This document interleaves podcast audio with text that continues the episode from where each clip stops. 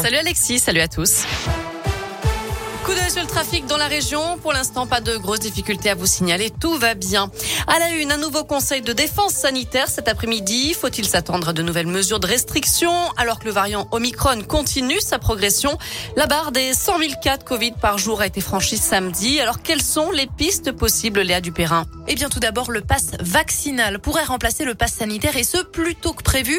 Concrètement, le pass ne sera plus valide avec un test PCR négatif. Il faudra impérativement avoir reçu ses doses de vaccin. Si le texte est adopté à l'Assemblée, la mesure pourra s'appliquer dès le 15 janvier. Le gouvernement pourrait aller encore plus loin en imposant un test PCR négatif en plus de ce nouveau passe vaccinal dans certains lieux comme les stades, les salles de concert ou encore les boîtes de nuit. Le délai entre la deuxième et la troisième dose pourrait à nouveau être raccourci et passer de 4 à 3 mois avec l'objectif d'accélérer la campagne de rappel.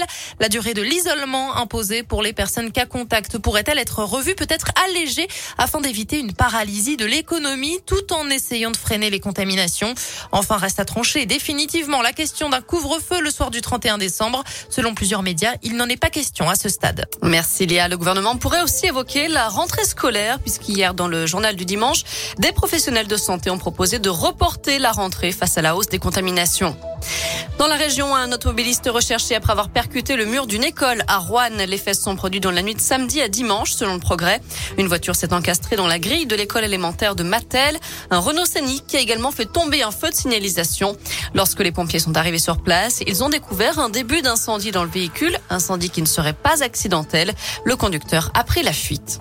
Les hommages se multiplient au lendemain du décès de Desmond Tutu, l'archevêque sud-africain, icône de la lutte contre l'apartheid, était l'un des derniers compagnons de Nelson Mandela.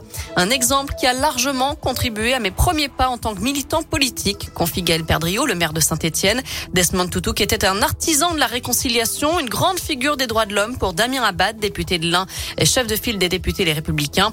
Quant à Olivier Bianchi, le maire de Clermont, il se souviendra de son combat pour la justice magnifié par les valeurs de fraternité et pardon. Dans le reste de l'actu, la mort du réalisateur québécois Jean-Marc Vallée, cinéaste qui s'est fait connaître avec Crazy et à qui l'on doit notamment Dallas Buyers Club, nominé aux Oscars, le film Café de Flore ou encore la série Big Little Lies. Il s'est éteint le jour de Noël à l'âge de 58 ans. Allez, on termine avec un mot de foot. Les Lyonnais seront-ils sanctionnés une nouvelle fois après l'arrêt du match face au Paris FC en 32e de finale de la Coupe de France?